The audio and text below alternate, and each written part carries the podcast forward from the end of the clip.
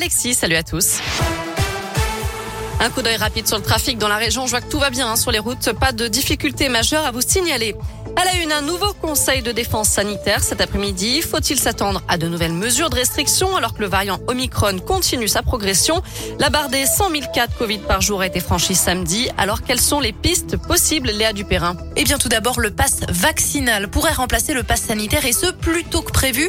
Concrètement, le pass ne sera plus valide avec un test PCR négatif. Il faudra impérativement avoir reçu ses doses de vaccin. Si le texte est adopté à l'Assemblée, la mesure pourra s'appliquer dès le 15 janvier. Le gouvernement pourrait aller encore plus loin en imposant un test PCR négatif en plus de ce nouveau passe vaccinal dans certains lieux comme les stades, les salles de concert ou encore les boîtes de nuit. Le délai entre la deuxième et la troisième dose pourrait à nouveau être raccourci et passer de 4 à 3 mois avec l'objectif d'accélérer la campagne de rappel.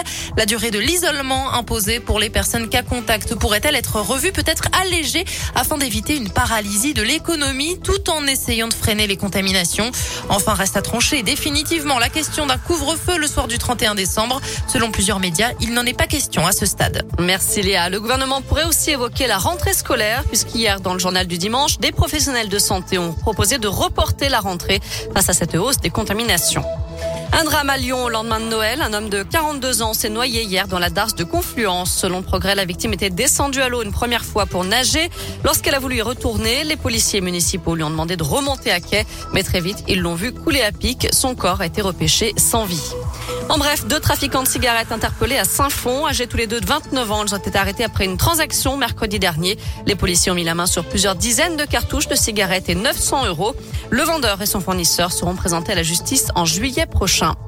Les hommages se multiplient au lendemain du décès de Desmond Tutu, l'archevêque sud-africain, icône de la lutte contre l'apartheid, était l'un des derniers compagnons de Nelson Mandela. Un exemple qui a largement contribué à mes premiers pas en tant que militant politique, confie Albert Perdriau, le maire de Saint-Etienne.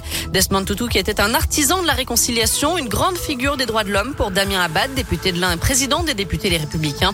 Quant à Olivier Bianchi, le maire de Clermont, il se souviendra de son combat pour la justice magnifié par les valeurs de fraternité et de pardon. On termine avec un mot de sport et du foot. Les Lyonnais seront-ils à nouveau sanctionnés après l'arrêt du match face à Paris FC en 32e de finale de la Coupe de France? Réponse en fin de journée.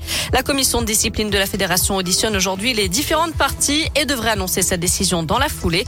Elle pourrait décider d'un vainqueur sur tapis, sur tapis vert, pardon, ou bien tout simplement faire rejouer le match. Il avait été arrêté à la mi-temps lorsque des fumigènes ont été lancés aux abords du parcage des supporters lyonnais. Des bagarres avaient éclaté en tribune et deux personnes ont été blessées. Voilà pour euh, l'essentiel de l'actu de ce lundi. Je vous souhaite une très bonne journée. Bonne journée.